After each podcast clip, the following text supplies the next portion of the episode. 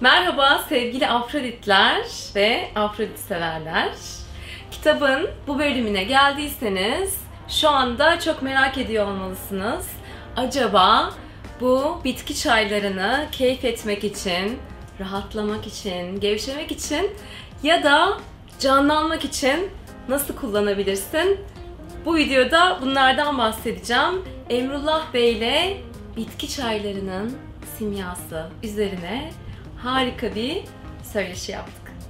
Evet, şimdi Emrullah Bey ile beraberiz. Emrullah Bey, Salkım Söğüt Aktar'ın sahibi ve kendisi bayağı işine aşık bir insan. Kadınlara dişil özlerini geliştirmeleri için, daha doğrusu dişil özleriyle tekrar buluşmaları için biz bir takım çaylardan bahsedeceğiz. Önce şundan bahsedelim mi? Aslında dişiliğimizi gerçekten geliştirmek için ister kadın olalım, ister erkek olalım. Çünkü çok yoğun iş hayatında çalışıyorsanız bir erkek olarak da dişiliğe ihtiyacınız var. Evet. Orada gevşemek, rahatlamak için acaba hangi bitkilerin büyüsünden faydalanabiliriz? beş tane bitkimiz var. Ben özellikle bu Yasemin çiçeğidir. Çok güzel kokar. İnanılmaz rahatlatıcıdır. Nasıl şöyle koklayalım. Ee, okay.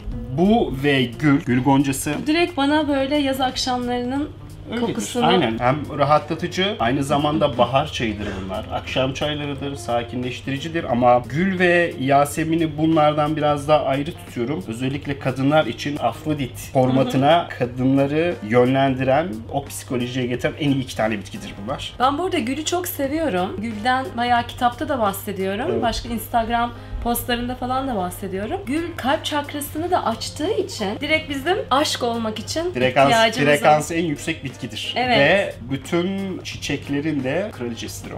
Evet. Gül o konuda çok önemli. Gül kokusu özellikle sinir sistemini çok iyi rahatlatır. Ama en büyük özelliklerinden bir tanesi Osmanlı padişahları günde üç defa gül yağını, küçüktür onlar zaten böyle bir ya da iki mililitrelik koklarlarmış. Koklama sebepleri de karar verme mekanizmasını geliştirdiği evet. için. Büyük bir çoğunluğu bunu yapmış. Psikolojimizi, enerjimizi, her şeyimizi değiştiriyor. Evet, o yüzden ee, gül o konuda çok iyidir. Gerçekten kalbimizle, daha zihnimizle değil de kalbimizden karar vermek istiyorsak bu gül. gülden faydalanacağız gerçekten. Banyo suyuna da tavsiye ederim. Küvette, evet. banyo suyuna gül. Bu da çok afroditsel bir gül. faaliyet. Aynen. Şöyle gülü sıcak suya bence banyo olarak, hani yapay banyo karışımları yerine enerjimizi yükseltelim, kalp çakramızı açalım. Gelelim üçüncü çayımıza.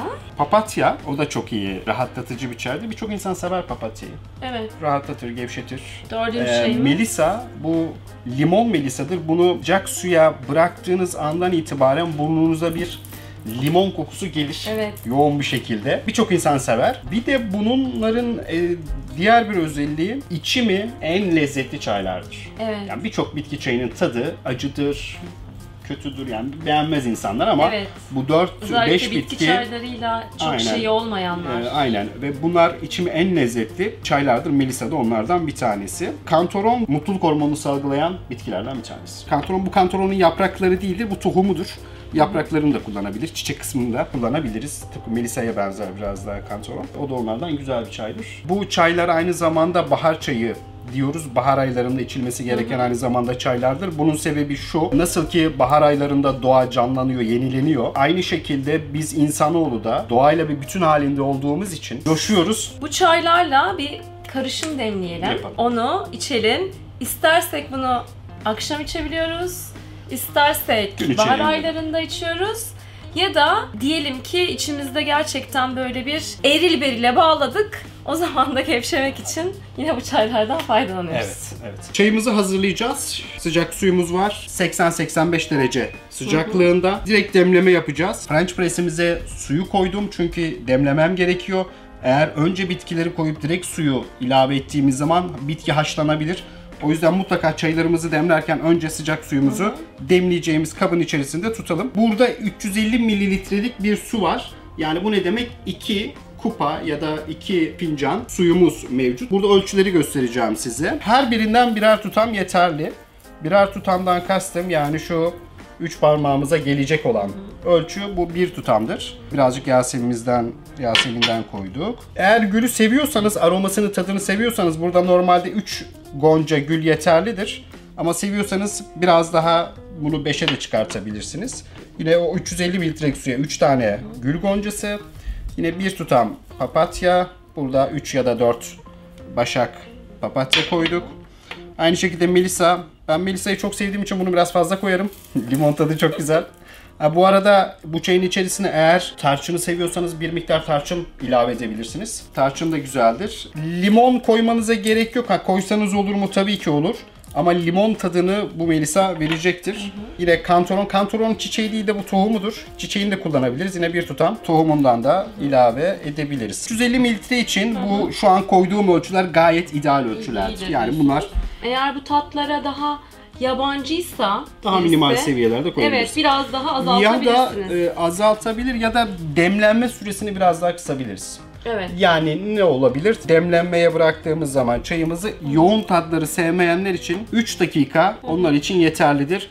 Ama yoğun aromayı sevenler için bu çayı beş dakika, beş ila yedi dakika arası, yedi dakikayı da geçmeyecek şekilde tutalım. Çünkü aromaları yoğun bitkilerdir.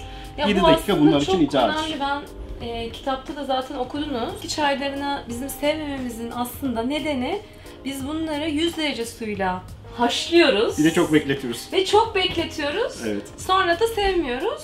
Halbuki bunlar gerçekten yoğun rahiyalı bitkiler. Bitkiler. Ben özellikle üzerine basarak söylüyorum.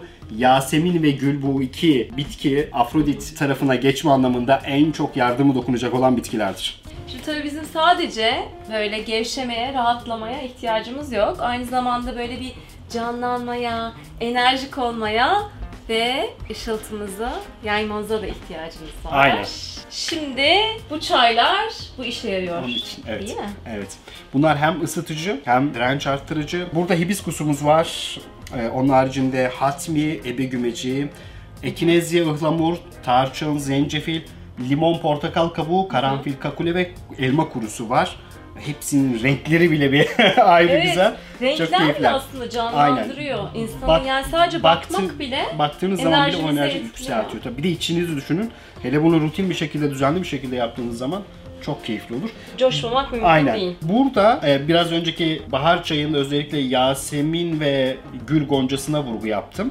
E, buradaki çaylar içerisinde özellikle kakule ve karanfile, bir de zencefil. Bu üç bitki özellikle Afrodit yönümüzü daha çok ortaya çıkaracak bitkilerdir. Karanfil, kakule ve zencefil. Ben siyah çayı içerken bile karanfil ya da kakuleyi mutlaka kullanıyorum. Hatta karanfil nasıl soğan, sarımsak işte yediğimiz zaman e, alıyoruz. Aynı şekilde kakuleyi de o şekilde kullanabiliriz. Kakulenin içinde tohumlar vardır.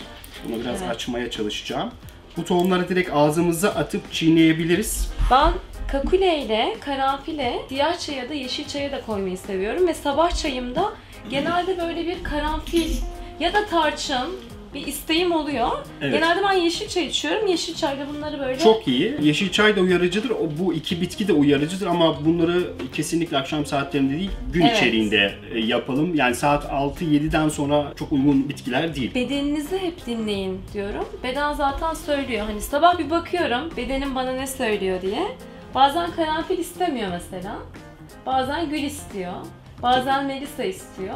Aslında bedenimizi dinlemeyi öğrendiğimizde de beden böyle neye ihtiyacı olduğunu bize söylüyor. İsteklerini verebiliyoruz. Şimdi biz bütün bunları aslında karışım olarak kullanabiliriz. Yapabiliriz, aynen. Ama aynı zamanda böyle tek tek içinden seçip Hepsini, de yapabiliriz. Tabii kullanabiliriz. Bunların demlenmesi tıpkı bahar çayı gibi kullanılabilir. Burada sadece zencefil ve tarçın kök bitkiler olduğu için hı hı. sadece zencefil ve tarçını içmiş olsak ben bunu sıcak suya koyduktan sonra bir üç dakika kaynatılmasını tavsiye ederim. Ama bu çayda buna gerek yok çünkü bu karışımda buna gerek yok. Birçok bitkimiz olduğu için zencefil ve tarçının da demlenmesi yeterlidir. Hepsini tıpkı bahar çayında bahsettiğimiz gibi ölçülerde, tabi burada biraz daha fazla bitki olduğu için ölçülerimizi biraz daha düşük tutarak yapabiliriz. Fakat bu çayı demlediğimizde çayımızın rengi tamamıyla hibiskusun rengine dönecektir. Evet. İnanılmaz keyiflidir. Rengi İçimi de çok iyidir. Olacak. Kokusu, aroması tıpkı bahar çayı gibi çok da lezzetli bir olacak. çay olacak. Bir de ben size şunu sormak istiyorum. Bunların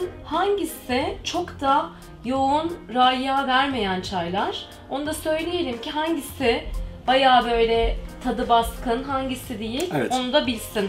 Burada hibiskusun tadı baskındır. C vitamini çok yoğun olan bir bitki. Hı hı. Ihlamur baskın diyebileceğimiz bir tadı hı hı. vardır. Portakal, limon kabukları da hafif aroması vardır. Hı hı. E, o yüzden karanfil ve kakule de baskın olduğu için daha az kullanım. Yani light anlamında ebe gümeci, hatmi ve ekinezya ve elmanın tadları biraz daha yumuşaktır. Evet. Ekinezya, bakınız ekinezya. Harikadır. Çok değerli bir bitki. Biz bunu ıhlamurla birleştirdik ama ıhlamurun tadı yoğun. Ekinezyanın daha tadı düşüktür. Daha. Emrullah Bey, gerçekten çok keyifliydi. Zaten ben her dükkanınıza geldiğimde hem böyle keyifli sohbetinizden, enerjinizden faydalanıyorum hem de sizden çok şey öğreniyorum. Ben teşekkür ederim.